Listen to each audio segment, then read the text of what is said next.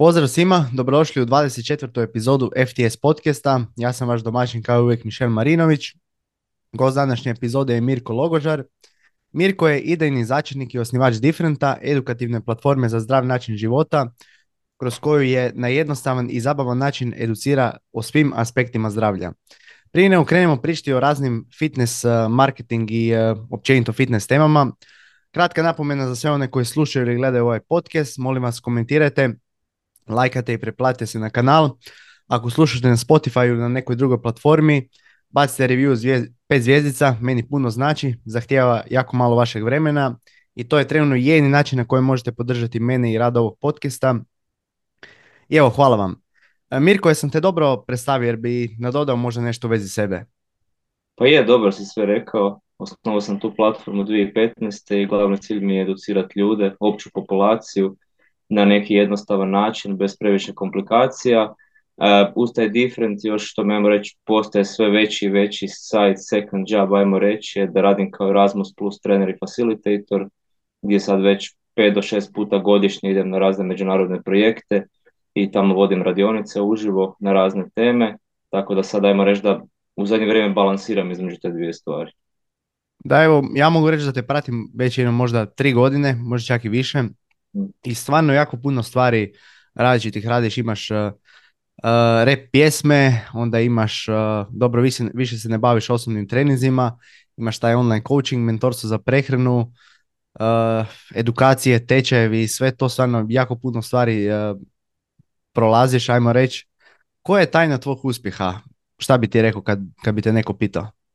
Jedini način da ne uspiješ je da odustaneš to sam rekao u TEDx govoru svom i tog se držim, da ono samo uporno idem dalje i što god bude, ono, ako to prestanem raditi, kako ću onda to napraviti? Nikako. Moram samo to nastaviti raditi i jednog dana će to uspjeti. I to me pristupam sa svime što radim i to mi se sad pokazalo kao ono najosnovnija formula. Samo to radi dovoljno puta i otvorit će se prilike ili ćeš skužiti nešto i uspjet ćeš. Da, i mislim isto ja sam praktički to preuzeo od tebe imao si jednu jako dobru analogiju ono sa prosjekom, ako se možda uh, sjećaš da si bio napomenuo, ako možeš još jednom to ponoviti, kad si bio pričao na, u Facebook grupi, možeš je odmah plagat korisne informacije za fitness trenere i nutricioniste, ako se ne varam. mm da. E, što misliš točno sa prosjekom? Moraš me sjetiti, oprosti. Ako se ne varam, bio si pričao da prosjek je onaj koji će biti uh, uporan i on će u biti dobivati, uh, ajmo reći, uh, pažnju. Onaj koji ništa ne govori, koliko god on kvalitetan bio, neće, neće dobiti ništa. Je, je, to, to mi je super. To se uvijek sjetim, zamišljam društvene mreže kao da smo na trgu, ajmo reći Bana Jelačića, s obzirom da sam ja u Zagrebu, i zamišljam kao da imamo male grupice ljudi. I svakoj grupici ljudi jedna osoba nešto priča. Ajmo reći da su grupice ljudi, ljudi na društvenim mrežama, osobe koje pričaju su, ajmo reći, profili i koliko god profil izgledao prekrasno i lijepo, ako taj profil šuti, ako osoba ništa ne priča, zašto bi ta grupa ljudi bila oko te osobe? Okupit će se oko neke druge osobe koja priča zanimljive stvari. I to uvijek govorim kad mentoriram trenere, da ono, vi niste content creatori, to je sasvim jasno, ali pronađite onda onaj minimum sadržaja koje možete objavljivati kontinuirano, ne u jednom tjednu dvije objave pa ništa mjesec dana, jer je upravo to poanta, da nešto kažeš da si tu, jer ako ništa ne kažeš i nisi tu, živimo u takvim vremenima da je sve, da je protok informacija jako velik i jednostavno će, bit ćeš zaboravljen, zaboravljena, neko će drugi pričati, ti će nekom drugom. Tako da u toj grupi dobro si u korist informacije za trenere i nutricioniste, da ono, jednostavno im dam tako nekakve besplatne savjete i napravimo usporedbe sa stvarnim životom jer tako ljudi puno lakše shvate stvari nego da sad idemo nekom stručnom terminologijom i, i slično. Da, definitivno se slažem s tobom. Mislim da isto kod mene u početku ja sam recimo imao jednu objavu tjedno i onda sam to postepeno digao na dvije, pa sam na tri, pa sam na četiri, pa kako sam imao više posla s klijentima sam morao malo spustiti na tri, ali evo mislim da kod mene ta ustrajnost bila stvarno ono ključ, koliko god to zvuči cringe, ono je način na koji nećeš uspjeti da odustaneš, znači konzistentnost je kod mene bila stvarno ono broj jedan faktor, mislim da nisam nešto ekstra poseban, ali evo, konzistentan sam, e, evo, ljudi me čuju, s vremenom sam gradio bazu.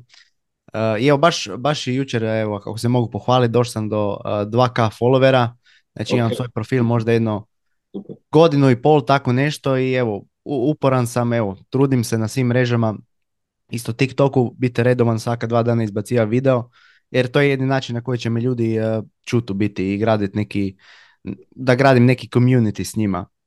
Uh, I To- to. da, evo, re- ako reci ako si šta imao.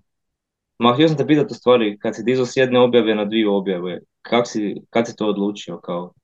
Jesi imao više vremena ili si iš optimizirati ili što si radio?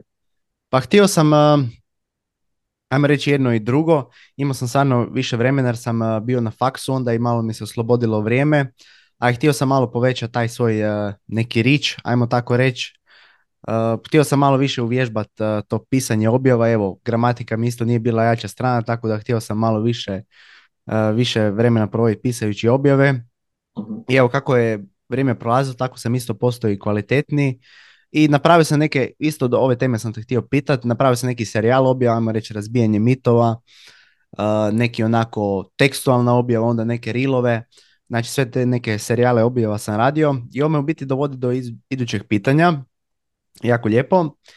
Ti imaš jako puno serijale objava, tipa recenzije proizvoda, onda neke uh, debunkanje de- dezinformacija, onda imaš tjedne akcije, sad se još više ne mogu sjetiti, imaš jednu jako dobru tjednu objavu, ono po 10, 10, 10 slajdova o nekoj temi. Imaš toliko znači serijala objava, da li postoji možda neka koja ti je najdraža tebi? E, pa meni ti iskreno najdraže snimati ove skečeve koji idu srijedom, jer ti meni u stvari glavni cilj ovog izrade sadržaja od starta da se ja zabavim, da je meni zabavno. I meni je zabavan taj proces dok ja to snimam, proces dok to montiram. Nakon što ja to izbacim, moja zabava je tu završila, jer ono kad nešto montiraš već ti je dosta gleda to, ne da ti se više i onda je to, ajmo reći, bonus za zajednicu, neki moj doprinos zajednici. Ako je to nekom korisno, super, ako se nasmiju, super. Ali meni je glavno da se ja zabavljam dok to radim i te skečeve, evo sad sam snimao jedan doslovno pol sata prije ovoga, e, da je meni to zabavno. Tako da su mi ti najdraži za radit i baš uživam, eto.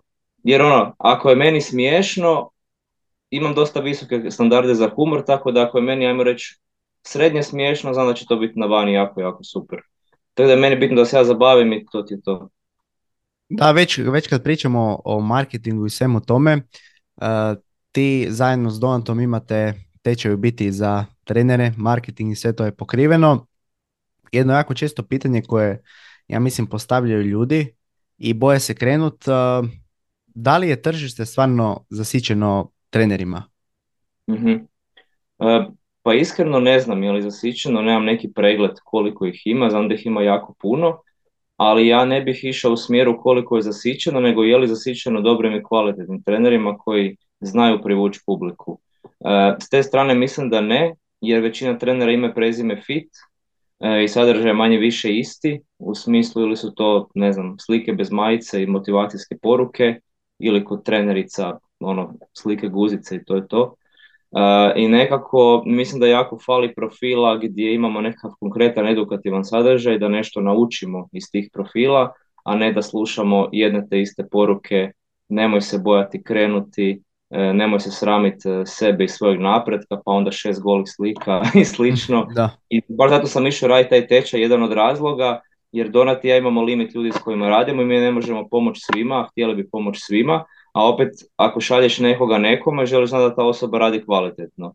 I naravno je glavna motivacija bila, ajmo napraviti ono konkretan tečaj gdje ćemo ih stvarno naučiti kako da rade pošteno i kvalitetno.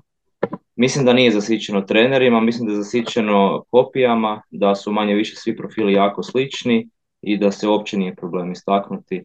Problem je istaknuti se ako ideš tim putem, da si, onda je zasićeno. Ali ako malo gledaš sebe i tko si ti stvarno i koje su neke tvoje vrijednosti i kako ti to možeš preslikati na vani, onda si to ti u online formi, u online profilu i onda ne može to biti slično kao neki drugi profil kad ne postoje dvije toliko identične osobe. Tako da mislim da je zasićeno. E, Znaš, nekako, prošle ste prekinuo, nekako moje viđenje cijele te situacije je uh, neki treneri, ajmo reći, u startu praktički objavljuju redovno sa prva tri mjeseca i onda nakon toga samo odustanu i mislim da kao što smo prije pričali, ono, konzistentnost je tu broj jedan jer stvarno ono, viđam puno trenera koji otvori profil i nakon 3 do 6 mjeseci ih nema na mapi. Tako da mislim da je to stvarno ono, da li je tržište zasićeno trenerima, pa ja bih rekao da stvarno ono, kad gledaš ima jako puno trenera, ali ono, oni treneri koji uspiju su oni koji su najviše konzistentni kao što smo bili prije pričali. Jednostavno uvijek ih vidiš kako objavljuju i sve to i evo, samo sam u biti to htio reći ako bi ti volio šta nam dodat. Rekao, jer baš to, to, to bude val entuzijazma, jer oni vide ove profile koji imaju, ne znam, 10k, 20k, 30k i sad ću ja tako i onda skuže da su stali na 136 fanova i da im sadržaj baš nije nešto naročito viđen i lajkan i onda nakon šest mjeseci ono, to su najveći optimisti koji toliko izdrže, odustanu i stanu. Zato jer kad gledaju te velike profile, ne kuže da iza tih profila stoje godine i godine, a ne mjeseci tih vida di niko nije lajkao. Ja se sjećam kad sam ja pokretao 2015. Ja ti prvi godinu dana nisam imao neki ono mega like odaziv, ali sam bio ono, samo sam objavljivao. I bila je ta jedna specifična anegdota koju stalno prepričavam posvuda. Radio sam ti infografiku o unosu vode, važnosti unosa vode, tad je Canva tek krenula. Meni je to bilo ono wow. Ja sam tu infografiku radio dva dana, baš sam se namučio jer nisam tad znao optimizirati ništa, danas bi to napravio valjda u 20 minuta. I ja to radim dva dana, objavim i dobijem tipa dva, tri lajka. I ja sad razmišljam, ja sam potrošio ono praktički 6-7 sati rade što za dva lajka, jel ovo ima smisla? I onda skužim, pa ima, samo nastavi dalje objavljivati, ok, ne mora sve proći. Može tebi to bilo super, ali nikom drugom nije super, nemoj se emotivno veze za te stvari koje objavljuješ, nego ono, samo objavljuj dalje. To mi je baš bilo ono. Tako da trebaju, trebaju ono biti, svima govorim, prvih godinu dana radiš sadržaj samo da ti vidiš je li to za tebe. Ne očekuješ nikakve lajkove, ričeve i slično, nemoj se to očekivanje imati u glavi, nego je tvoje glavno očekivanje je li ovo za mene, koji tempo ja mogu izdržati, koji sadržaj meni odgovara. Ja znam vidjeti ljude koji rade video sadržaj i imaju neki forsirani humor, znaš da im to ne ide, ali forsiraju ga jer kao video se mora raditi i slično pronađi ono što tebi paše. Tako da prvi godinu dana je test za tebe i onda kad tu podvučeš crtu, onda možeš raditi analize. Ok, ovo bolje prolazi, u ovom se osjećam više ugodno i onda u drugoj godini si ono učinkovitiji, optimiziraš, usmjeriš se na ono što ide super. Da, evo, mislim da kod mene ja prvih par mjeseci ono nisam imao ništa praktički od toga, samo sam objavio, ali ja sam napravio dobro što nisam, nisam očekivao previše u startu. Jer ono, mm. svi misle ono, u par mjeseci ću imat prosječnu hrvatsku plaću, imat ću brdo klijenata i sve to, a mislim realnost nije baš tako, osim ako osoba nije baš full karizmatična, ne znam, neki video otiđe viralan, ali to su jako, jako male šanse. I mislim da da, ljudi se, ako imaju prevelika očekivanja u startu, mislim kao i kod svega, ako imaš nerealno očekivanje u startu, razočarat ćeš se, veća šansa da ćeš odustat i sve to. I mislim da je, da uvijek dolazimo na to da treba biti uh, strpljiv. Evo recimo, kod mene ja mogu reći, mi je trebalo možda godina, sad, sad mogu reći da mi je stvarno dobro, ali da, definitivno godina dana i fokusirao sam se na edukaciju. Znači, fokusirao sam se da postajem bolji, da, da radim kvalitetni sadržaj. Uh, da, samo sam bio uporan. Ja inače, ne znam da li sam to kad bio pričao u podcastu, ja ono nisam, ja sam bio sramežljiv u uh, školi, ja nisam uopće bio kreativan, likovni mišo, užas, ali evo, stvarno, volim fitness i stvarno sam se odlučio na promjenu, da ću raditi na sebi i bio sam konzistentan i sve je to polako u biti dolazilo na svoje, tako da, da, strpljivost je ključ. Da, da. E, onda idući, iduća stvar kad smo već kod marketinga koji vidim da često ljudi pitaju, a to je da li je potrebno imati iskustvo s nekim osnovnim treninzima prije nego se osoba prebaci na online coaching. Šta ti kažeš na to? Pa mislim da je potreban neki oblik uživo. Jer kao ako, ako nikad nisi te stvari radio uživo, ako pričamo online coaching u smislu, ajmo reći samo trenerstvo, kao fizička aktivnost, ne prehrana. E, kao ako nikad nisi radio privatne treninge uživo, kako ćeš to popravljati online, tu neku formu? Ajmo reći prvo to kao kako ćeš steći osjećaj za prostor i za te stvari. Ja pričam iz svoje perspektive, možda neko može bez toga i samo online sve popravljati, ali mislim da mora postati neki oblik rada s ljudima uživo prije toga, da bi onda oni mogli i online to raditi dovoljno učinkovito. Mislim, mogu oni to raditi bez, ali koliko će to biti učinkovito i smisleno, po meni bi trebao postojati neki ono oblik rada s ljudima uživo. Je li to privatni trening sa klijentima, je li to treniranje prijatelja, samo da on zna uživo to osobi to pokazati, onda će mu puno lakše biti to napraviti u online okruženju kad ti klijent pošalje neku snimku izvedbe, pa ajde sad ti korigiraj. A ti nemaš pojma di šta treba biti, kako to znaš. Tako da mislim da, da bi trebao postati neka praksa u živom obliku. Da, ja isto mislim da ono, barem neka praksa bi trebala postati, ali ne sad ono da moraš proći, šta ja znam, jedno tisuću klijenta prije nego počneš sa online coaching. Mislim da je to jedna dosta velika miskoncepcija, da trebaš ono baš biti uh, brutalan s osobnim trenzima prije nego što pređeš na online coaching, jer isto online coaching je veština sama po sebi, tako da uh, isto tu se postaje puno bolji uh, s vremenom. Koji je Mirko najbitni savjet koji bi ti dao novim trenerima ili onima koji žele to postati? Mm, pa kad bi razmišljao o savjetu, opet bi se vratio na ovo strpljenje. Jer su svi tako nestrpljivi, svi bi odmah sve. A smiješno je što kad im dođe klijent koji bi odmah sve, onda mu govore polako, ajde idemo korak po korak, ne moraš odmah deadliftat toliko, ne moram odmah izgubiti sve kile, ali nekada sami nismo strpljivi jer smo jednostavno takvi i svi bi htjeli sve, pogotovo u ovom današnjem, ajmo reći, dobu kada je sve toliko užurbano, možemo sve informacije dobiti ono s mobitelom. Da, instant. E, da, instant. I onda nam je teško prihvatiti činjenicu da ne možemo instant stvoriti nešto svoje, nego treba proći, treba se dogoditi neka greška, neki fail. I taj fail trebamo se postaviti prema njemu na način da iz njega nešto naučimo. I onda to bi bio moj savjet, ono, kreni strpljivo, očekuj greške, očekuj prepreke, uči iz tih prepreka. Kad naučiš iz tih prepreka, ne moraš 500 puta doživjeti prepreku da bi izvukao neko učenje. Možda je ok da to iz već drugog, trećeg pokušaja eliminiraš pa da to više ne radiš. To je bio neki moj savjet. E, da, evo, e, nisam to spominjao ovako prije nego što smo ja Mirko službeno počeli snimati. Ja sam stvarno jako puno naučio od Mirka. Pročitao sam sve njegove e, članke u vezi fitness marketinga, a i u vezi od treninga i prehrani tih nekih mitova. Tako da definitivno te mogu preporučiti svakome evo ako želi poboljšati svoj marketing i sve to. Nisam, koliko čujem od ljudi i evo, jako cijenim Donata i tebe, ovaj fitness tečaj što imate, evo ako su informacije barem 30% od ovoga što objavljuješ besplatno na društvenim mrežama, vredi svake lipe definitivno. Možemo kasnije pričati o tome pri kraju podcasta kad otvarate nova mjesta i sve to, ali o tom potom. Ja bi isto, najbitniji savjet koji bi dao novim trenerima je neka, ko što smo rekli, strpljivost, možda i da se, da uzmu neko vrijeme da se educiraju svaki dan, bilo to možda marketing, fitness. Isto sad mi je sinula jedna tema u glavu. Mislim da, šta ti misliš o ovome? Recimo neki treneri se dosta, ajmo reći, fokusiraju na marketing u startu iz nekog moje viđenja, a imaš i drugu skupinu ljudi koji se previše fokusiraju na edukaciju, a premalo na marketing. Kako ja, ja ajmo reći, prije bi rekao nekom treneru fokusira se prije svega na edukaciju naravno, potom na, uh, potom na marketing i onda tek uh, na neku biznis uh, strukturu, ajmo tako reći. Šta ti misliš o tome? Pa doslovno isto, zato jer prvo ti trebaš naučiti to raditi.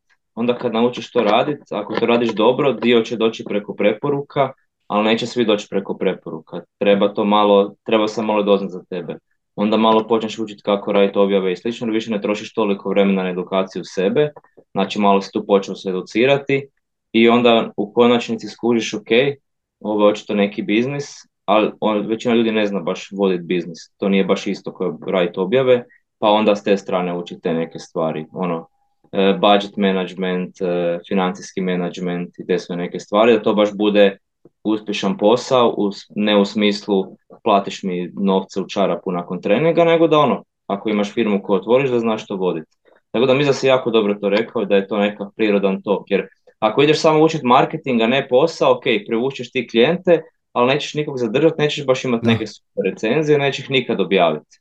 S druge strane, ako učiš samo samo posao, marketing ništa, znam i hrpu takvih, i ono, sigurno ćeš privući ljude i ljudi će pričati da si ti dobar i sve, ali možda ćeš imati neki limit, e, a možeš imati puno više, možda ti treba više, ne znam, ako si zadovoljan s tim, cool, super. ali ono, u nekom momentu ćeš se htjeti možda proširiti, možda ako imaš neku svoju teretanu imati veću teretanu, ako imaš limit klijenata jer ti niko više ne dolazi, mora skuviš mogu povećati klijente. Tako da tu treba učiti taj marketing i onda u konačnici taj posao, sve to objediniti. Uh, ono, postavljanje cijena za klijente, komunikacija, poslovna komunikacija, rokovi neki i slično. Da ne pričamo onda ovaj dio, pravni dio oko firme, to je potpuno nova vrsta edukacije. Da, evo isto tu je jako dobar primjer recimo TikTok. Mislim da na TikToku ono doslovce toliko je razvijena ta platforma da ne znam, možeš prodati bilo što na njoj. Recimo, siguran sam da ako je neko jako dobar, ima jako dobar marketing da bi mogao prodati hranu za mrave doslovce jer je takva platforma. I uh, najčešće tamo, ajmo reći, uh, ima jako puno dezinformacije također, znači ono, bitno da ti je, to je isto jako, jako velik problem danas u fitnessu, pričamo, pričamo isto malo o tome, te dezinformacije koje se šire lakše nego od istine, jer evo, brza, instant rješenja kao što smo rekli su popularnije nego ova dosadna spora. Evo recimo isto neki dan je bilo pitanje o testosteronu, kako ga povećati, onda su tu bili neki magični suplementi, ali kad ti nekome kažeš ok, pametno treniraj, spavaj dovoljno, hrani se, hrani se zdravo, ne znam šta još, reguliraj stres, to nije uopće seksi, to ne zvuči nekakvo rješenje. Za to, treba, za to je potrebno jako puno vremena i ne znam, evo, mi, mi, tako, mi kao ljudi funkcioniramo tako, praktički to nam je urođeno da želimo sve instant, pogotovo u današnjem dobu. Pa evo, to sam samo htio napomenuti. Šta ti misliš o platformi, recimo, TikTok ovako općenito? Pa mislim da je fenomenalna stvar. Kad bi ja pokretao danas, bio bi primarno na TikToku i Instagramu, Facebook ne bi uopće koristio. Kad sam ja pokretao 2015. Facebook je bio glavni, Instagram je, ajmo reći, bio u nekom porastu. Da je TikTok odlična stvar i da je to ono nešto što stvarno treba, treba biti na tome i ne zamarat se kako to izgleda, nego samo objavljivati. Samo štancat, vidi što ti ide bolje, vidi što ti ne ide bolje i ne se previše brinut oko neke mega kvalitete i onda isto koji kod onog svega. Nakon nekog vremena poduč crtu, ok, ovaj videi ne prolaze dobro, mičem to. Ovo ide super, može, idem više u tom smjeru.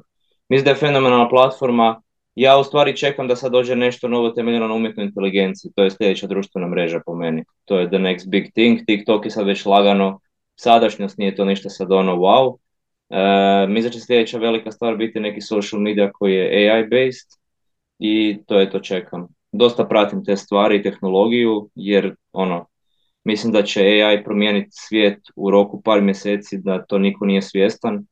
Pola ljudi s kojima pričam ne nemaju pojma što je chat GPT i slično i mm. takve neke stvari. Tako da mislim da je TikTok odličan sada i da nije kasno otvoriti TikTok i krenuti, ali da bi u sljedećih pola godine stvarno mogla doći neka ono neka revolucija u svijetu društvenih mreža zbog revolucije koja se događa trenutno u svijetu temeljem umjetne inteligencije. Da, ovdje si otvorio jako zanimljivu temu, a to je, dosta vidim da ljudi to pitaju, treneri sve, da li može taj chat GPT zamijeniti trenere, odnosno to iskustvo? Šta ti misliš o tome? Pa mislim da iskustvo ne može, ali da može zamijeniti. Da, da osobu može zamijeniti. Mislim, ne znam koliko se prolazio kroz njega, ja ga jako često koristim, to, to su čuda. Mislim što on piše, ono, nevjerojatno. Ja sam trebao za jedan projekt napisati jedan članak o jednoj temi koju iskreno nikad nisam istraživao, imao sam rok pola sata da to napišem, ja sam rekao, pa što ću se tu mučiti? Otvorim njega i kad mi je sve napisao, onda sam rekao, di su studije sam napisao, lik mi je ispisao studije i dao mi je linkove. I onda sam provjerio studije bile su ono relevantne. E, tako da mislim da može zamijeniti trenera definitivno, da će zamijeniti jako puno e, struka, da će to kroz pet godina polako početi nestajati, jer sad je stvar da se to mora implementirati u nekakve sustave, ta umjetna inteligencija, to je sad tek, ajmo reći, doživjelo svoj komercijalni dio. Može li zamijeniti, to se dobro rekao, iskustvo trenera? To ne, jer je ipak čovjek uh, taj koji ono, ljudi kupuju ljude u ovoj branši, ne kupuju oni znanje. Chat GPT, to je umjetna inteligencija, daš će ti znanje koje ti možeš sami iskoristiti, ali te neće dati iskustvo tog čovjeka. No, s druge strane, zadnjih x godina dolaskom tih društvenih mreža, ove mlađe generacije, to pogotovo vidim na Erasmus Plus projektima, ljudi su toliko zatupljeni, ne znaju komunicirati, ne znaju se družiti, ne znaju se izražavati većinu vremena su na mobitelu i generacije koje dolaze njima je prihvatljivo da je takav hladan model komunikacije bez previše emocija nešto normalno. I tako da mislim da ljudi koji dolaze u idućih 10-15 godina da će njima biti normalno da treniraju preko s nekim robotom, a ne sa trenerom. Jer kao robota mogu prilagoditi sebi, robot se prilagodi njima, od njih nauči obrazce komunikacije koje oni vole i tako im priča. Trener ipak ne. Tako da mislim da jebi ga, zamijenit će, žao mi je. Prilagodi se ili kukaj, nema treće. Da, mislim da u nekim aspektima definitivno može zamijeniti. Evo recimo, a isto sad ja sam recimo powerlifter, imaš dosta tih aplikacija recimo koji rade program za tebe. Aha. Znači ti recimo upisuješ ove skorove, koliko si umoran i sve to i ono ti izbaci trening, težine i sve to koje bi trebao ići. Ali mislim da ono, najbolji powerlifteri to ne koriste, većinom ajmo reći. Tako da vjerujem da je tu još potrebno dosta rada. Mislim da je sad trenutno jako teško da se to zamijeni, ali ko zna, možda u budućnosti e, bude bilo.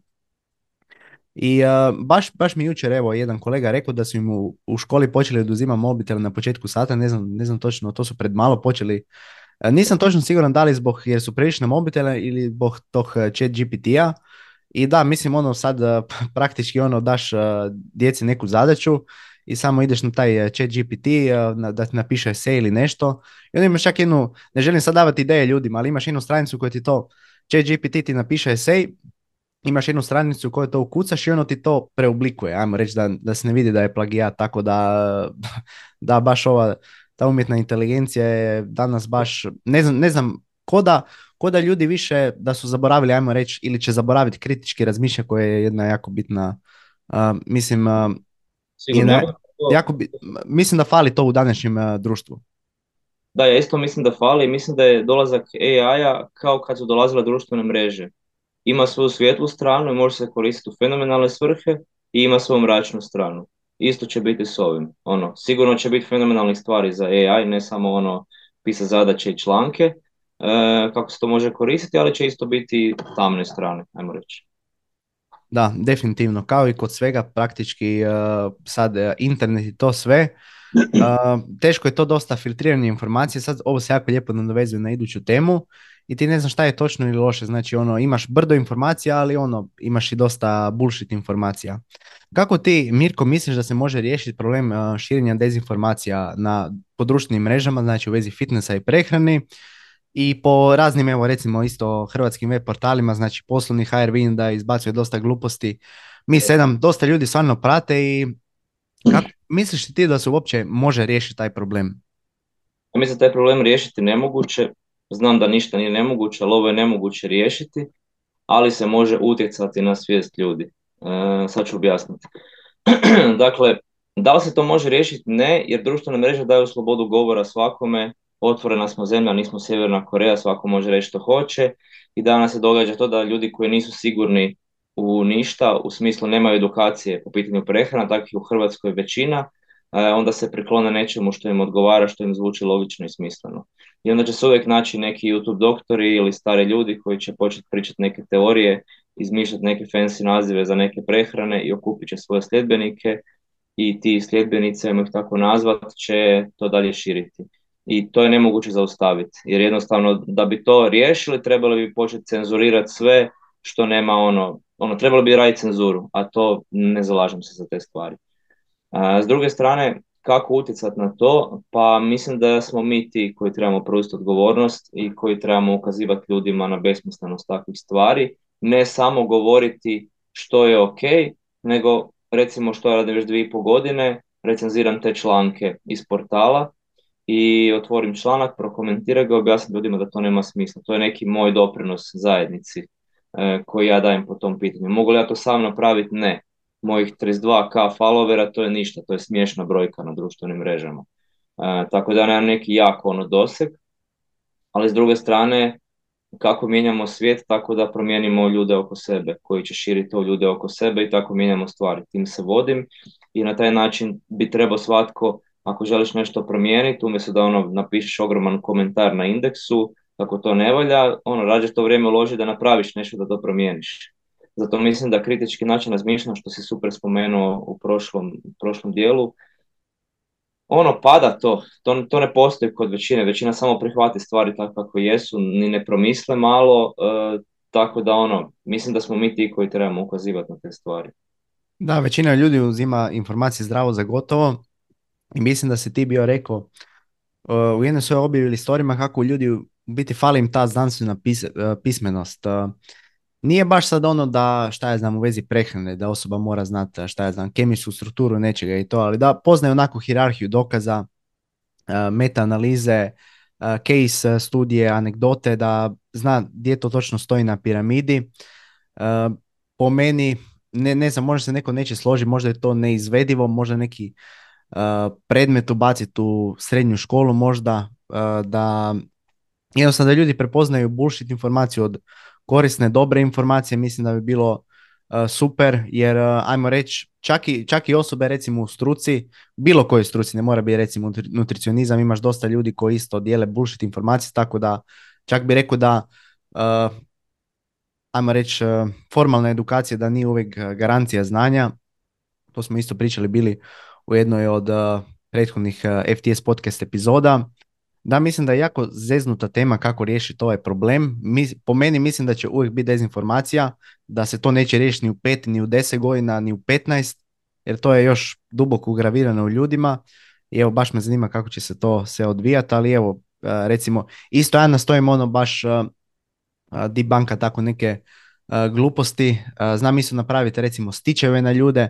Znam da neki ljudi to mrze kada ih se stiča kao da da ja gradim svoju popularnost na njima, mislim ne bi se baš tako složio jer to su samo ono grozne informacije koje zaslužuju da ih se call outa, bar, barem neko to moje viđenje. Evo isto Lane Norton to dosta radi, znači on se svaki petak, sigurno isto ti vjerojatno pratiš mm. kako di, banka razne gluposti.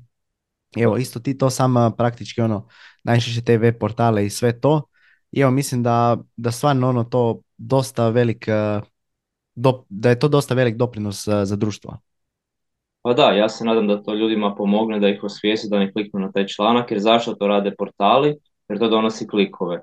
Šta će im klikovi da mogu prodati oglasni prostor? Bez toga nema održivosti portala, jer nije, na čem portal zarađuje? Prodajom oglasnog prostora, tako funkcionira većina portala. Nije to neki conspiracy, tako to je. I onda kako ćeš privući klikove, jedi zdravo i spava, imat ćeš super testosteron, razine testosterona, kao ko će kliknuti na to?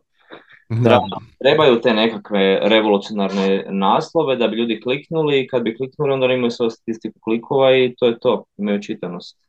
Nikog ne privlače. Pa kad gledam, s obzirom da imam pristup koliko se što googla u Hrvatskoj na mjesečnoj razini, to ti je ono pojmovi, ne znam, keto dijeta, bar 20.000 puta mjesečno. Znači ti imaš 20.000 ljudi mjesečno koji to googlaju. Pa dijeta 9 kg, to se googla oko 1500 puta mjesečno u prosjeku. Da ti zamisli kritičnu masu koja još nije educirana, a koliko još ima tih dijeti, da sad ne nabrajam sve, odnosno dijeta, koje, koje se googlaju, to su ljudi za koje možemo pretpostaviti da ne znaju ništa o prehrani i da ne prate nijedan od profila koji educira o prehrani, nego uporno googlaju brze dijete itd. itd. Da, evo, potpuno se slažem s tobom. Sad kad smo već o prehrani i svemu tome, e, znam, odnosno dosta ljudi i samo to e, prodaje, što ti misliš o jednokratnim planovima treninga i planovima prehrane? Znači, ono neko ti napiše na papir, ovaj dan ćeš jes ovo, imat ćeš cheat meal jedan dan u tjednu i sve to. Što ti misliš o tim planovima? E, pa dosta skečeva snima na tu temu. Stvorio sam liga koji se zove Antitrener, da malo to i smijem. Pa ono, to je super način ako želiš lako zaraditi, jednokratno. To, su, to bi ja usporedio sa onim restoranima na moru koji su tourist traps koji su full skupi, hrana je shit, ali je toliki protok ljudi da ne mogu propasti, jer došliš jednom i nikad više nećeš doći. I nemaju TripAdvisore i to sve i ono, jednostavno ideš tamo jest i oni znaju da su loši i znaju da su skupi, ali dalje to naplaćuju jer dolaze novi turisti koji su tu prvi put. Isto i sa jednokratnim planovima prehrane i treninga. To nije dugoročno drživo, nema nikakvog smisla, ono, nema nikakvog praćenja, to je baš ono, još najsmješnije kad to dobiješ u Wordu nekom napisano. Pa to je meni, to je meni show, ono, mislim.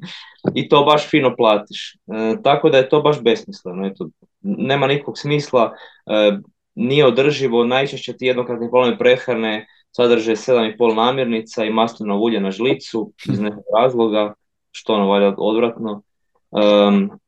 Kuhani oslić takve stvari, planovi treninga svima se šalju isti, da li ti možeš to izvesti, ne možeš, ma nije bitno prijatelju, samo ti to odradi, ako želiš rezultat moraš stisnuti jako i to je to. I onda kad se klijent javi da nije zadovoljan, a ti nemaš discipline, ti nisi dovoljno u tome, ti, ono, krivi se klijenta, a osoba jadna ono traži rješenje, muči se sa stvarima u životu i onda trener, treneri tako kažu, ne, ne, ti ipak nisi za to, zna, vidio sam ja, mislim, da, da, mogao bi o tom pričat godinama, valjda. Da, ti jednokratni planovi prehrane, uvijek kad me ljudi pitaju, ja to objasnim ovako. se tu dobiješ par namirnica i šta će se desiti ako ti imaš neki stresan period u životu gdje ti nećeš moći tako kontrolirano jest hranu, šta će se onda desiti? Ti ćeš, znači ti si ušao u mindset, znači uh, black and white, znači ono uh, off, uh, ili kako ja to objašnjavam, analogija prekidača, znači ili je prekidač on ili je off. Znači nema ništa između, znači sve ono, nema, nema nekog spektra.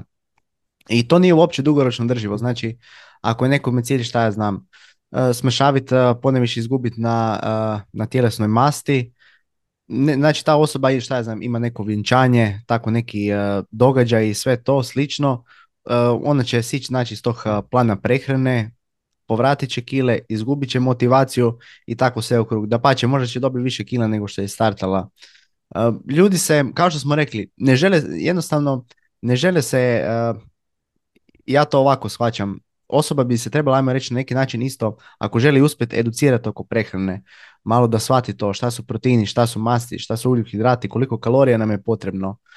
tako te neke osnovne stvari barem. Ne možemo samo ono dobiti jedan plan prehrane i sve to namirnice. Osoba ništa ne nauči iz toga i onda neće imati nikakvo znanje jer doslovce pitanje koje kažem ljudima da li se ti možeš držati ovoga doslovce, ne čak ni cijeli život, nego da li se možeš držati pet godina. Ako je odgovor ne, što je u 99% slučajeva, ta prehrana nije za tu osobu. Tako da sad dolazimo u biti na iduće pitanje, to mentorstvo za prehranu. Jako mi se sviđa taj, taj naziv. Što je u biti taj mentorstvo za prehranu i kako to funkcionira? Ja bi objasnio mentorstvo, da, to je naziv koji smo u stvari Donat ja odlučili uvesti kad smo razmišljali kako prevesti nutrition coach. E, što smo stekli kad smo završili Precision Nutrition. Kao nutrition coach, trener za prehranu je malo čudno, ali u stvari mentor je zaista dobra riječ. Jer šta je to mentorstvo? Mentorstvo je da e, mentor je osoba koja ne nameće osobi što da radi, nego je mentor osoba koja zajedno sa klijentom e, pronalazi korake da klijent dođe do cilja, ali da su ti koraci prilagođeni klijentu. U smislu, ako ja kažem klijentu jedi to i to, a klijent kaže a jo ja to ne mogu, onda ja neću reći klijentu ali ti to moraš, ti, ti to možeš, potrudi se, budi discipliniran, nego ja kažem ok, ajmo pronaći najmanju moguću radnju koju ti možeš izvesti, želiš, imaš volje za to, u skladu s tvojim rasporedom, to radi mentor, dakle prilagođava. E, I mentor za prehranu treba imati ono niz vješ, seta vještina koje ono nisu nekakve česte vještine, neke oblik empatije, sposobnost razumijevanja, sposobnost komunikacije, neka osnovna ljubaznost, strpljenje, znati prepoznati klijenta i baš sam neki dan radio objavu o tome u grupi, treba imati sposobnost staviti klijenta ispred njega samog ili ispred nje same. Na koji način? Meni je neki dan, e, radio sam jednu vježbu sa klijenticom koja mi ulazi u mentorstvo i pitao sam je što očekuje od mene kao mentor. Rekla da očekuje strogoću. I sad sam ja mogu ići pristupom, e, pa ne, ne, nema potrebe da očekuješ strogoću, kao pa neću ja biti strog, ja ću biti podrška i to je to. Ali ono što ljudi nisu svjesni u tom momentu, kad je to očekivanje osobe, ne mogu ja tako lako raspršiti nečije očekivanje, samo da kažem, ma ne, nemoj se ti brinuti, ona meni ne vjeruje u tom trenutku, jer to je ono što ona očekuje od mene, da bude strog. I sad sam ja razmišljao što ja trebam napraviti da ja da ona shvati bez da njoj to kažem. Ja nju moram staviti ispred nje same. To je ta vještina. I kako sam ja to napravio? Tako da sam pitao, ok, možeš li mi reći koji su po tebi benefiti strogoće? I onda ona napisala kao da u stvari njoj, njoj je benefit da se ona više pokrene kad nju neko tjera, kad je neko strog, kad je neko nešto nametne. I onda odmah nakon toga napisala, ali kao sad kad ovo pišem, shvaćam da to nema smisla da kao sam, da ovo zbog mene, a ne da neko bude strog. I u stvari tu sam i uspio to postići. To je ono što radi mentor. Dakle, stavlja tebe ispred tebe i pokazuje ti neke stvari i druga stvar, ti imaš cilj, mentor pronalazi korake kako te dovede do tog cilja, ali korake koji su tebi primjenjivi, a ne neki generalni koraci koje, koji se, ajmo reći, propisuju ili koji treba biti. Mi moramo doći do toga tako da prilagodimo to tvojim, e, ne znam, životnim frustracijama, motivacijama, rasporedu. Jer mentor ne radi sa brojem na vagi ili kilama ili težinama u teretani, nego mentor radi i s time, ali i s cijelom osobom. To je neka, reći, glavni, glavna razlika između mentora i nekog tko nije mentor. Da, mi se jako svidjela ova definicija. Mentor je osoba koja praktički ne nameće drugome svoje stavove. Mislim da je to e, jako lijepo si rekao. I da, mentorstvo je puno, puno ljepši i bolji naziv. Znači on je osoba koja će te nešto, ajmo reći, uh, nauči kako praktički da sam razmišljaš, kako da troubleshootaš neke probleme. I definitivno mislim da je to puno bolje izbor nego nekakvi jednokratni planovi prehrane i treninga. Realno osoba može naći takve planove na internetu, dosta samo googla i sve to jer nije prilagođeno praktički toliko osobi možda je malo, ajmo reći, kad kažeš koje vježbe želiš raditi, koje ne, ali opet nije, nije to to. još često, Mirko, pričaš o tome, o važnosti tjedne refleksije i ako možeš sad malo o tome, što je tjedna refleksija i zašto je ona toliko bitna i neke najčešće miskoncepcije oko nje? U stvari ja sam za pojam refleksije prvi put čuo kad sam išao na svoj prvi Erasmus Plus trening 2018. godine.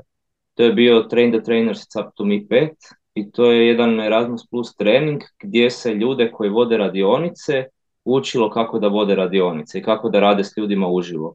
I tu sam se prvi put susreo sa refleksijom i od tada sam bio na nekih 25-6 Erasmus Plus projekata gdje sam ili vodio radionice ili bio sudionik ili nešto treće i tamo je refleksija sastavni dio svake radionice. Znači kad tamo imamo radionice, tamo se uči kroz igru i onda ako ne radimo refleksiju samo smo se igrali. Refleksija je u stvari proces promišljanja o doživljajima ili iskustvima kroz koje smo prošli, analiziranja tih događaja i iskustava i izvlačenje novih učenja, shvaćanja i spoznaja za sebe. E, imamo samo refleksiju, refleksija može biti vođena od ne, s nečije strane, kroz pitanja, refleksija može biti kroz pokret, kroz crtanje, kroz Dixit karte, kroz ono crtanje nekakvih čovečuljaka, što god. Kako sam ja to uklopio u mentorstvo iz Erasmus Plusa, na način da ja u stvari e, klijentima dam e, pet pitanja oko kojih oni reflektiraju i na kraju tjedna mi onda oni opišu to. Zašto je meni to ključno u mentorstvu? To mi je puno važnije i od vage i od mjera, jer ja onda mogu vidjeti što se njima događa kroz tjedan, što im ide dobro, što im je prepreka, e, oko čega su se puno trudili, koji im je bio najbolji trenutak, kako su se osjećali kad su naišli na tu prepreku. Znači nije to samo ono kako ti je bilo, to je osvrt, to nije refleksija. I onda ih ja uvijek potičem da mi pišu stvarno detaljne refleksije i to dobivam od njih, da imam baš onako romane. Zašto, zašto je to meni ključno? Jer kad znam što im se događa, onda ih ja mogu usmjeriti kao mentor. Onda mogu vidjeti, ok, je li ovo zaista prepreka?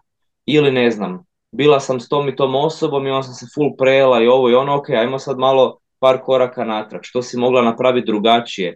I tu u stvari, tu mentorstvo dolazi do punog izražaja gdje to uopće nije ono super, 500 grama manje, dobro radimo deficit, vidim trbuh se smanjuje, top, idemo tako dalje, nego upravo mentorstvo kod te refleksije se događa, gdje ja osobi dajem do znanja što radi dobro, pa bude ljudi koji samo pišu negativne stvari u refleksiji. Pa ih onda moraš izvući iz tog mentaliteta i pokušati ih usmjeriti, ajmo naći što je bilo dobro. Pa ljudi koji ne vide ništa negativno, ok, top, imali nešto oko čega se možda želiš više potruditi. I zato je ta refleksija, ajmo reći, centralni dio mentorstva uh, za prehranu. Da, evo, tu si baš na kraju si spomenuo jednu jako bitnu stvar, da uvijek pokušamo naći neku dobru stvar iz uh, situacije. Evo isto ja sam imao jednu klijenticu koja je cilj bilo da ona, ajmo reći, uh, dosta izgubi struka, izgubila je malo, ali ona se fokusirala na to da, praktički da nije toliko zadovoljna, izgubila malo struka, ali praktički izgubila je masne na ostalim područjima i ono još važnije, osjeća se bolje, počela je bolje spavat, manje bolova, napravila je neku rutinu, ali to je sve izostavila pa sam je ukazao na to da te pozitivne stvari su jako, jako bitne i da uvijek treba izvući koliko god to bilo teško nešto najbolje iz te, iz te situacije. Mislim si ovo, ovo sam isto primijenio, odnosno ja sam isto počeo davati klijentima te tjedne refleksije. Mislim da su jako dobro da se ajmo reći, povećaju šansu za uspjeh, da se osvijeste, ajmo reći na neki način uh, onoga što rade i kako da, kako da uh, rade ka tim promjenama. I da, evo, praktički isto pred jedno, dva, tri pitanja si došao do teme praktički discipline i na, ili navike i sad da ja pitam šta je u biti po tebi bitnije da gradimo znači nekakve bolje discipline ili navike? Pa mislim da jedno i drugo treba biti. Ono čega nismo svjesni da nemamo beskonačnu bateriju discipline i da je rađe dobro čuvati disciplinu za neke situacije kada ono nam ona baš treba, e, u smislu neke full nekontrolirane situacije kada možda ta navika nije dovoljno čvrsta. Tako da mi za treba imati jedno i drugo, nije disciplina loša, disciplina je super stvar, ali kao što kažem, ajmo zamisliti disciplinu kao neku bateriju, nemamo je neograničeno, ne možemo se uvijek osloniti na disciplinu da ćemo uvijek biti ono 100% u tome, da, sportaši trebaju biti u tom mentalitetu jer ono, to im je posao i o tome im ovisi sve. Ali mislim da rekreativci se trebaju fokusirati da izgrađuju navike, a da, da ajmo reći, joker discipline koristi za sve situacije koje nisu kontrolirane po pitanju prehrane, druženje, proslave, restorani i slično, kada možda neka navika nije dovoljno čvrsta da iznese neki cilj koji oni imaju, pa onda u tom slučaju je super probati aktivirati taj joker disciplina i ostati discipliniran u tim situacijama, ali ne se vječno oslanjati na disciplinu disciplinu, nego polako graditi navike uvođenjem mini radnje u svoju svakodnevicu. Tako je, mislim, ja nemam ništa dodati, slažem se u potpunosti sa tobom. E, dobro, sad kad već malo pričamo, e, odnosno pričali smo malo isto o tim mitovima, koji su neki koji te konkretno ovako najviše e, živciraju u fitnessu? Pa meni ti ništa, ja si dosta flegmatična osoba, tako jedno što mene živcira je kad sam se kladio prije, kad mi padne 1-1 u 90. a ja sam igrao na jedinicu, onda sam bio lud.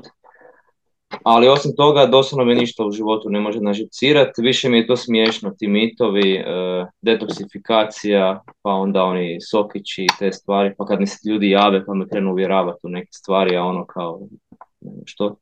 E, pa ono ne jesti nakon šest, voda s limunom, sve mi je onako to smiješno i ti ljudi koji su full uvjereni u to su mi isto već postali ono, doslovno se nula posto se ne uznemirim, samo onako si vidim taj komentar i onako kao ok, žao mi je te osobe, nas da će shvatiti u nekom momentu jer će ono neće baš imati neki dugi kvalitetan život. To je to. Da, evo isto isto ja sam počeo biti malo indiferentan oko tih stvari.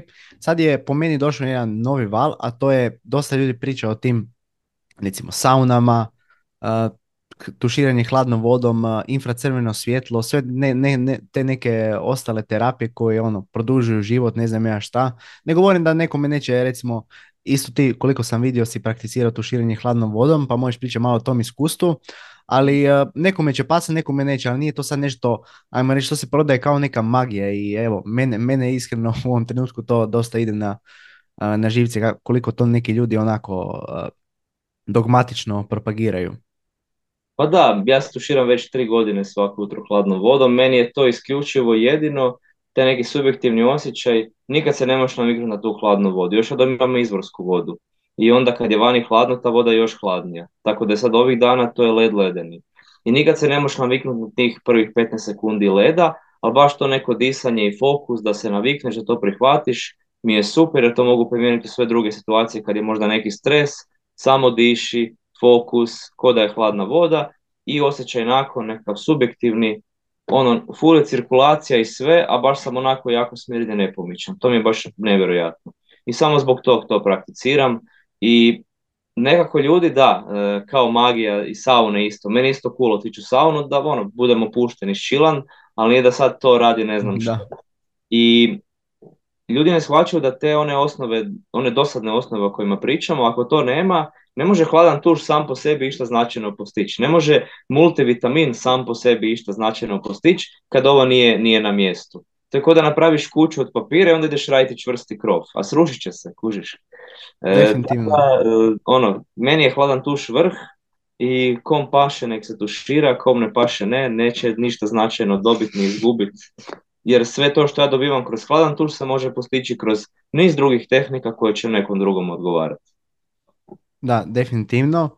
Oprosti Mirko, preskočio sam znači dvije, dvije još teme oko zdrave prehrane. Vjerujem da će ovo pitanje dosta zanimati ljude.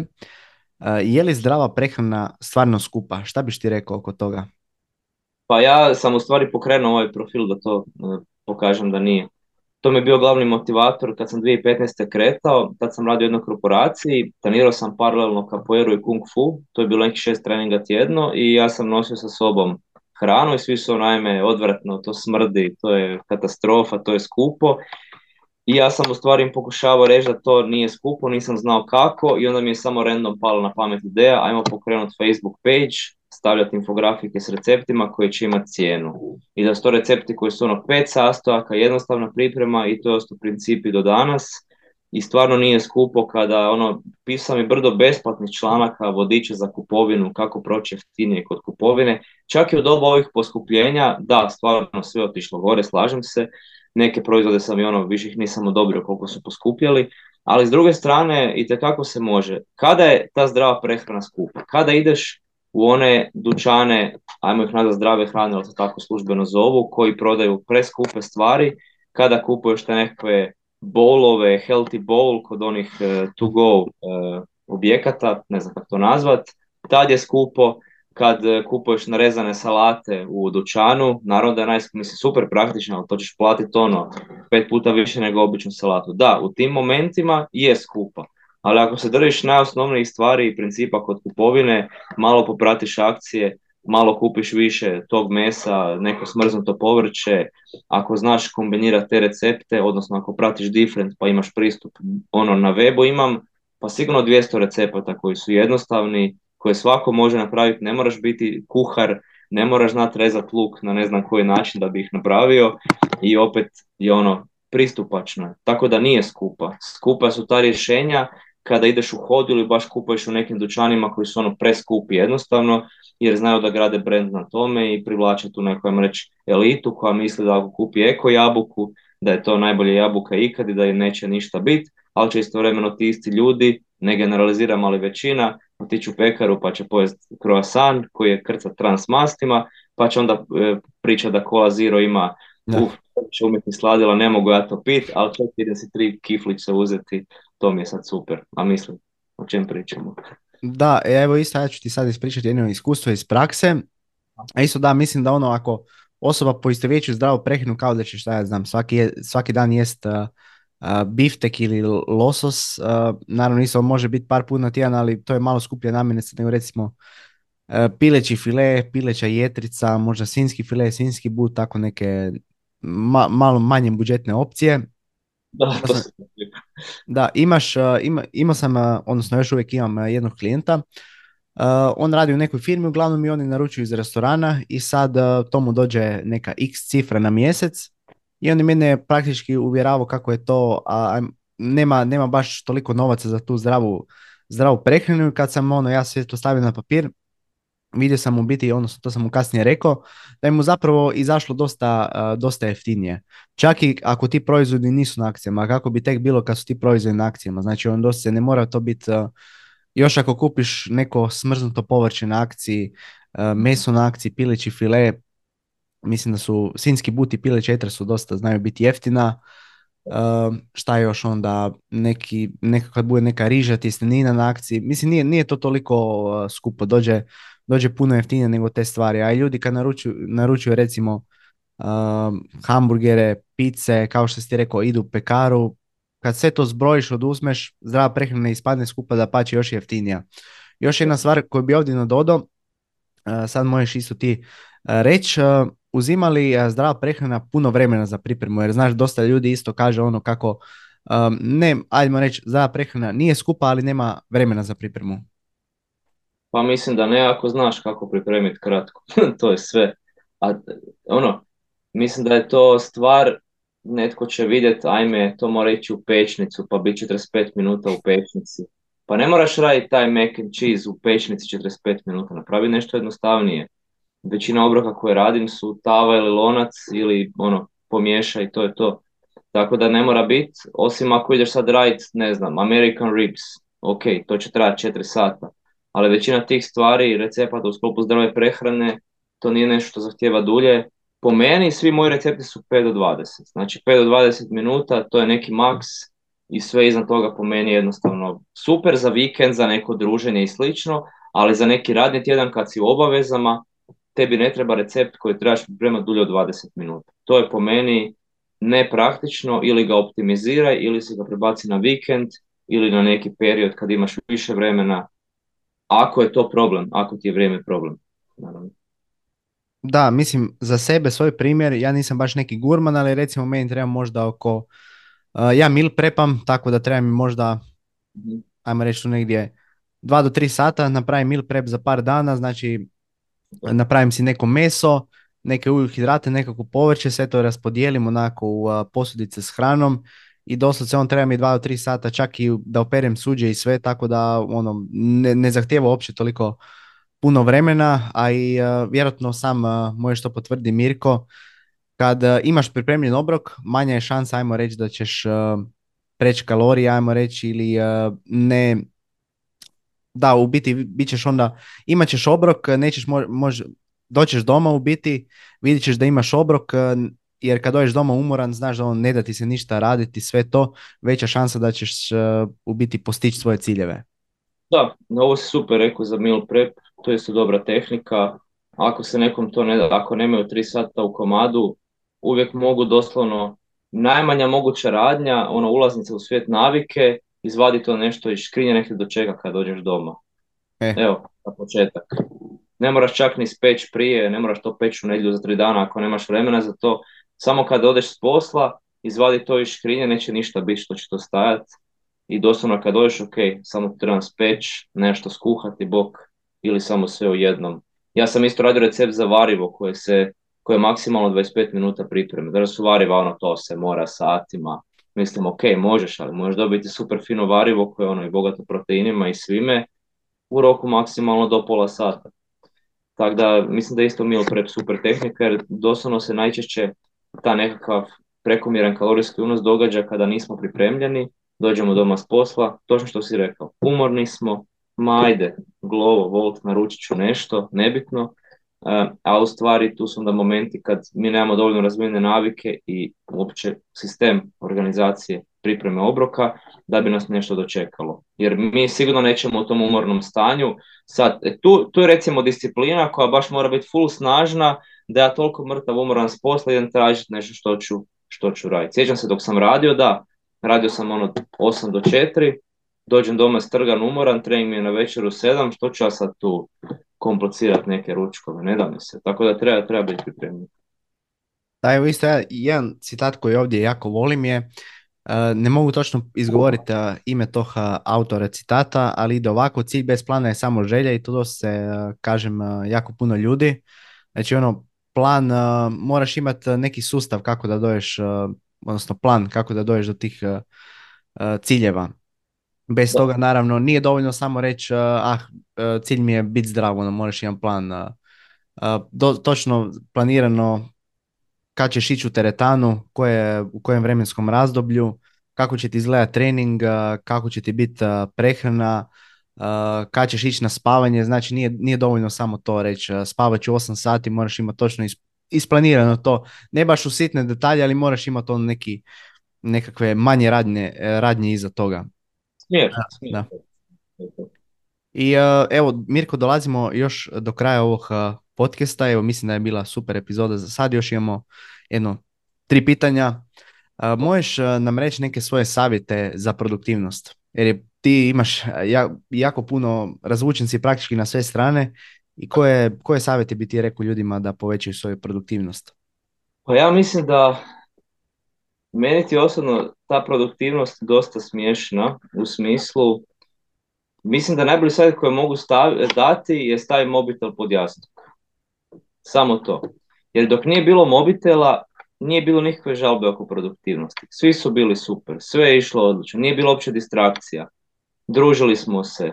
Ja sad ne kukam za tim vremenima, da se razumijemo, meni je sad super isto, ali broj jedan savjet za produktivnost je nikakva knjiga, ništa, doslovno stavi taj mobitel pod jastuk, jer nešto krenemo raditi i nakon pet minuta notifikacija dođe, ili daj da provjerimo ovo. I to je, to je temeljna stvar koja uništava tu produktivnost, to što stalno moramo po tom mobitelu nešto raditi, savjetovao bi svakome kad radite neki zadatak, samo probajte, mobitel sakrite i nemojte sat vremena uzimati mobitel, nego se fokusirajte na zadatak, nema googlanja drugih stvari, vijesti i slično, smiješni portali, vidjet ćete koliko ćete u stvari napraviti stvari u tako kratkom roku i imat ćete ono viška vremena. Nećete biti svjesni, wow, koliko taj mobitel u stvari, jer kad uzmemo taj mobitel i krenemo po društvenim mreža, mi smo ispali iz flowa. Više nismo u flowu toga što radimo, u drugom smo svijetu, jer očito nam se ne da to nešto raditi ili što ja znam, i onda nam se teško opet vratiti u flow. I što više uzimamo mobitel, svakim putem sve više i više, svaki puta sve više i više narušimo taj flow. Zato je moj broj savjet za produktivnost mobitel pod jasno. Da, evo, mislim da si ovo jako dobro rekao. Taj multitasking je dosta problem u današnjem danu. Evo, pročitao sam ja isto jednu uh, jako dobru knjigu od uh, Carl Newport, ako znaš možda tog autora. Deep Work se zove knjiga, u biti o tom kako bi trebali imati točno u biti raspoređeno, ajmo reći, vrijeme za, za neku radnju. Znači, bez ovog nekog multitaskinga, ako se na primjer radi objava za Instagram, ok, radit će se objava za Instagram, neće se raditi kontent za TikTok ili tako nešto, neće se gledat objave na društvenim mrežama, nego imat ćeš ono točno isplanirano vrijeme za, za to. Isto ja još, sigurno si čuo za tu tehniku, meni dosta pomaže, tomato timer, Znači ono, sklonim mobitel, stavim timer onako 25 minuta i fokusiram se samo na taj zadatak, ono, mobitel otklonim i kad to, kad počne znači pišti da je tomato timer gotov, 25 minuta je prošlo, onda najčešće ako, ako ne znam, čeka neku poruku ili nešto provjerim mobitel i mislim da to stvarno ono, ali u današnjem svijetu isto meni, meni mogu reći koji jako, ajmo reći, neću baš reći da imam jako veliku disciplinu, ali stvarno imam discipline i meni je ono jako teško ne gledati na mobitel i to, a kako je tek nekome koji uh, nema, ajmo reći, uh, toliko znanja o tome i sve, tako da mislim da je ovo baš uh, dosta, dosta težak svijet u kojem živimo danas za produktivnost. Da. Koje, znam da što se tiče marketinga dosta ne preporučuješ baš e, knjige, to si bio rekao e, isto jedan put kad sam ne bio pitao možda pred e, godinu dvije, ali imaš možda koje neke knjige koje preporučuješ ljudima da pročitaju? Da, jednako sam pročitao 2014. Prije nego sam uopće došao na ideju da ovo sve pokrene, bila Rich Dad Poor Dad i to je broj jedna knjiga koju mislim da bi svako trebao pročitati ko želi malo ići u nekakav biznis i to. To je doslovno knjiga o financijskoj pismenosti, upravljanju novcem, nekakvim ciljevima po pitanju novca i to je nešto čime se ja vodim dok radim sve ovo. Primjerice, kad sam radio kao osobni trener, to je bilo ako želim zaraditi više, moram raditi više. Je li to meni dugoročno drživo do kraja života? Nije. Želim raditi manje, a zarađivati više. I onda sam s vremenom uvodio nove usluge, e, danas to sve što imamo je upravo rezultat svih učenja iz te knjige, da radim manje, a zarađujem više, da optimiziram, da onda u konačnici je novac taj koji radi za mene.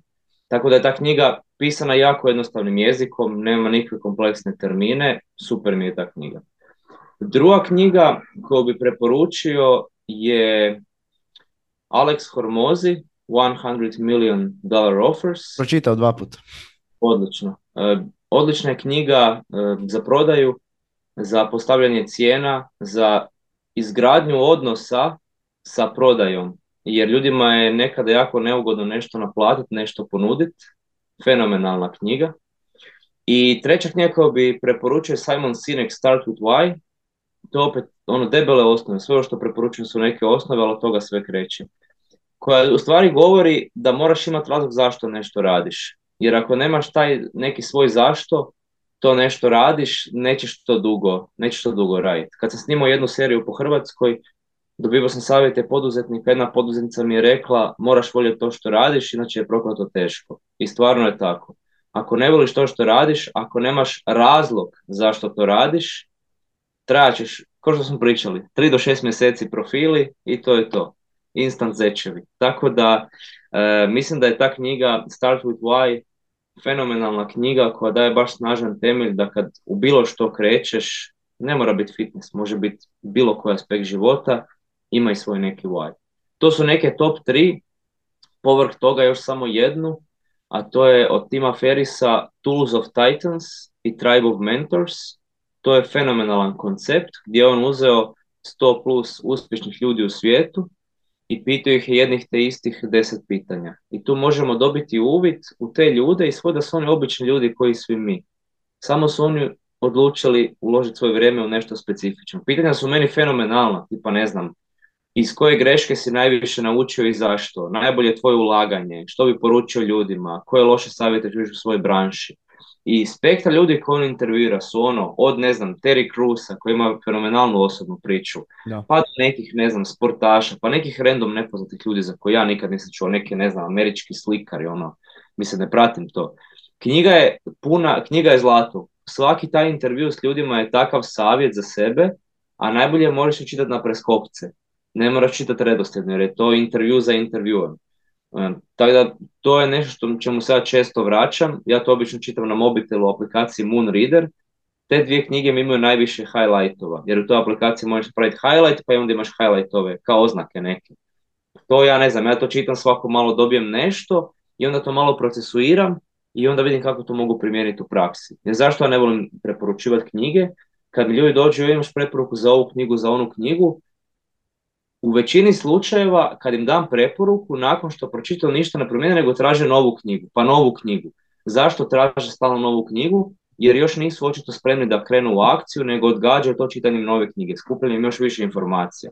A ja ih baš želim potaknuti time što im ne dam preporuku, ajde kreni, ajde radi to malo, pa ću ti onda dati preporuku za knjigu. Ono, ajde radi to pola godine, da dobiješ malo iskustva i onda možeš dobiti knjigu o tome. A ne prvo knjiga, teorija, teorija, teorija, bildanje očekivanja, isto, i onda, a pa to tako ne ide baš kako je bilo u knjizi. Pa naravno da ne ide kad je lik u knjizi radi to ono 50 godina, a ti radiš to 3 mjeseca. Da, ovdje mislim da sam to isto bio pričao s Donaldom. Nije znanje moć, primijenjeno znanje moć, tako da treba se te neke stvari iz knjige zapravo primijeniti to duže vremena. Uh, ove knjige što si spomenuo, znači Rich Dad uh, kako on ide, Rich Dad Poor... Poor Dad, da. Ok, da.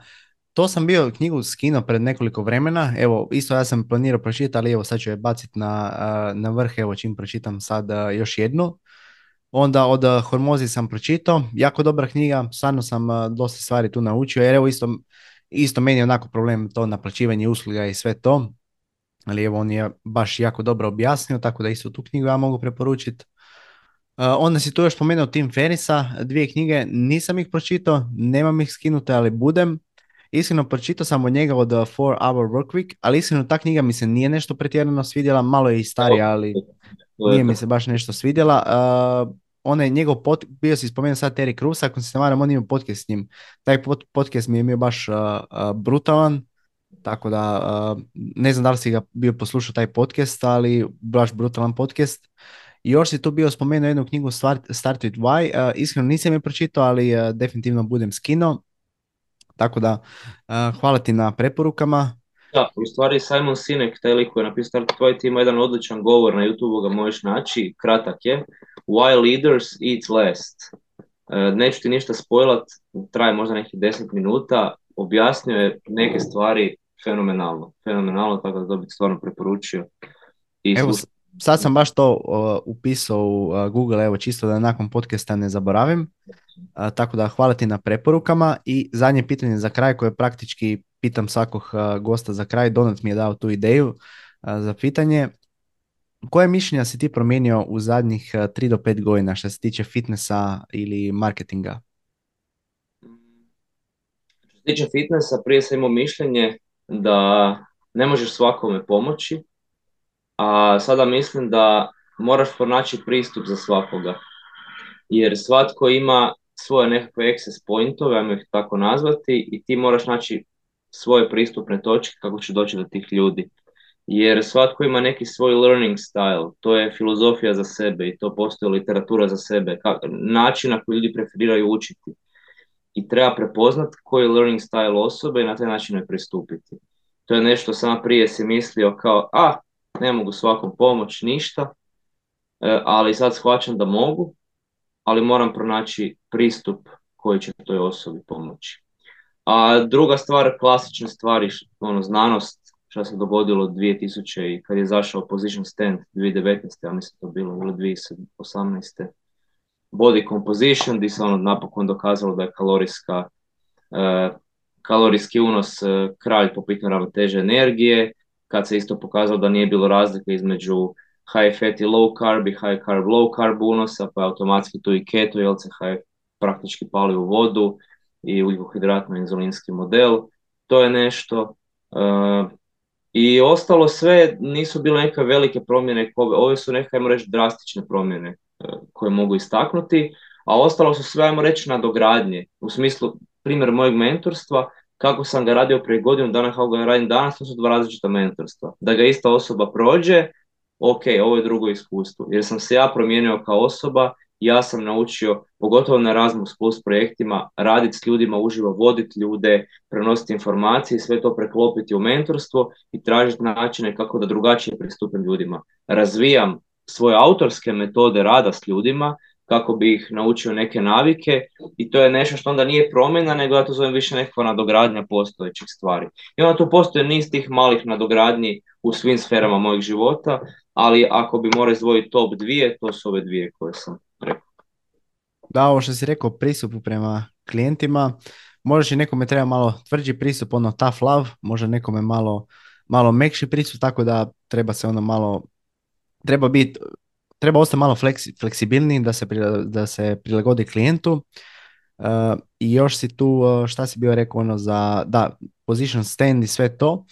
Uh, sad je isto dosta onako, ne bih rekao vruća tema, ali isto sad se priča o tom protein overfeedingu kao da ne može praktički, ako se neka osoba prejeda proteinima kao da se ne može udebljati, to je isto mit.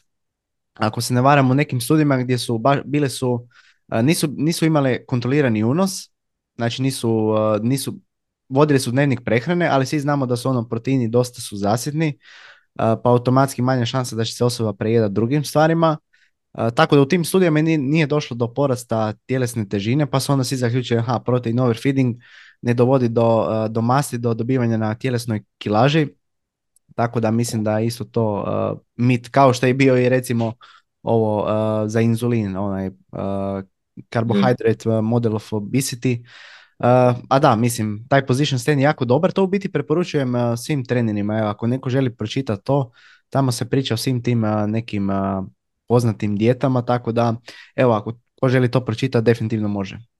Fenomenalno je sažeto sve pisano jako jednostavnim jezikom, nisam našao ni jednu ono tešku riječ, isto šaljem to ljudima da ono, samo ako ništa nek bacati oko na onih deset točaka, i nek se scrolle ono što ih više zanima. Ali da, ovo što se spomenuo za protein overfeeding, doslovno čim oni sami javljaju što su oni jeli, to je već ono podložno. Mislim, imamo i tu istraživanje, to znaš i sam, da sami krivo procjenjujemo unos. Da, da. Je to već velika, ono, ok, kao, dobro. Super. Da, da. A imaš isto kontrolirane istraživanja na tome i pokazalo se da su dobili tjelesnu težinu, tako da ono, hjerarhija dokaza uh, osoba koja zna to bolje čitati će skužiti razliku u te dvije studije. Čovjek ne možemo fiziku prevariti. Da, da.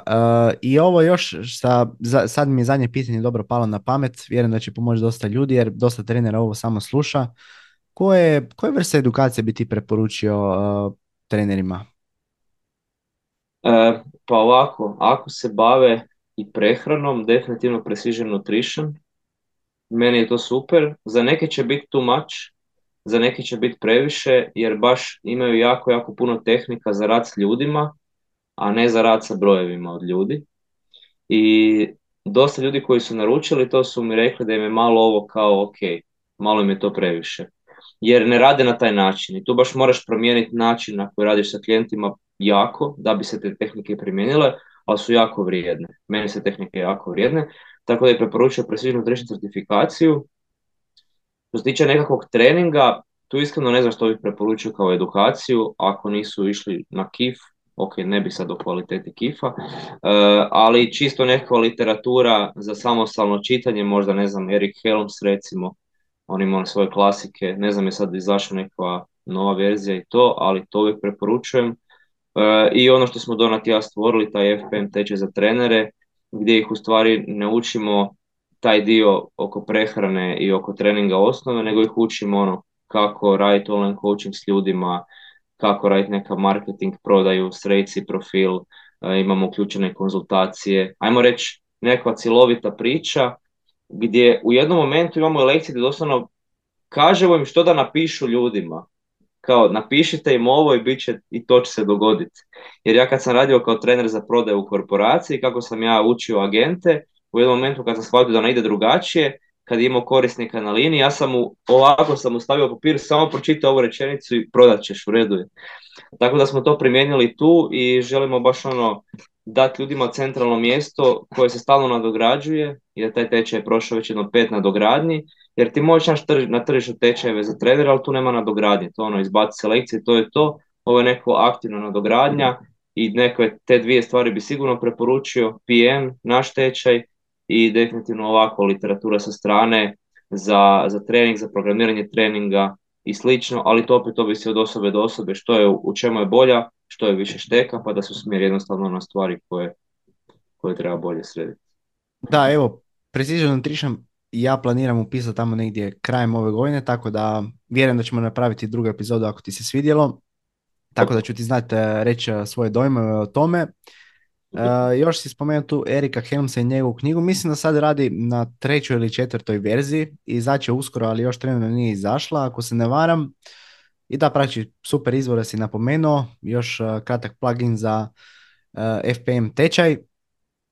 Još šta bi tu rekao? Ništa, ako možeš ostale, ostale pluginove, sad bi bilo vrijeme. Mislim da prošli smo sve teme.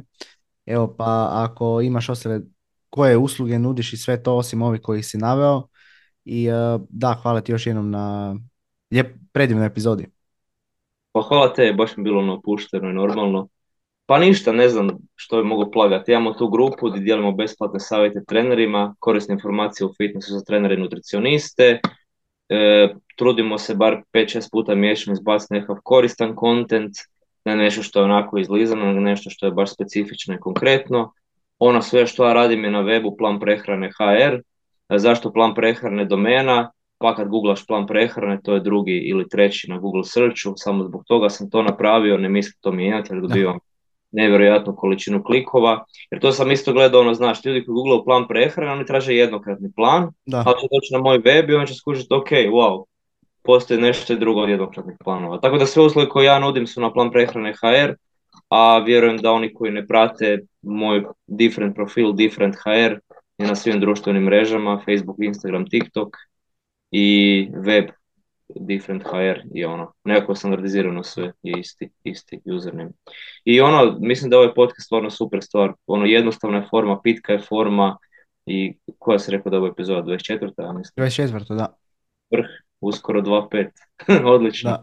Evo, ustrajan sam, stvarno ono, mogu reći, da, 24 tjedana radim ovo za redom, stvarno ono, i iznenadio sam iskreno sam sebe, praktički mislim da lijepo raste, evo, prva epizoda je bila jako velika treba, mislim i dalje je, ali puno manja i evo, stvarno sam sretan što imam ovakvu platformu da, da mogu ljudima prenijeti korisne i točne informacije. Da, pa mislim da je ono, podcast kod nas cijelo vrijeme raste, stvaraju se hrpa podcasta i ono, i za svaki podcast nađe neku svoju publiku i onda baš ljudi ono slušaju. Tako da, ono, sretno i dalje sa, sa drugim gostima i baš ono, bit će mi guš poslušati. Evo, e, hvala ti Mirko još jednom na, na razgovoru. Hvala svima vama koji ste poslušali ovu epizodu do kraja. Molim vas, znači, lajkajte, komentirajte, pretplatite se na kanal, tim podržavate mene i budući rad ovog podcasta. Ako imate bilo kakvih pitanja za mene ili Mirka, evo Mirko, ako budeš našo vrijeme, ako bude imao neko, neko pitanje za tebe, napišite ispod u komentaru i evo, meni će biti drago odgovoriti. Ako bude bilo pitanje za Mirka, definitivno ću mu napomenuti i to je to. Nadam se da vam se svidjela epizoda i vidimo se u idućoj epizodi FDS podcasta. Pozdrav!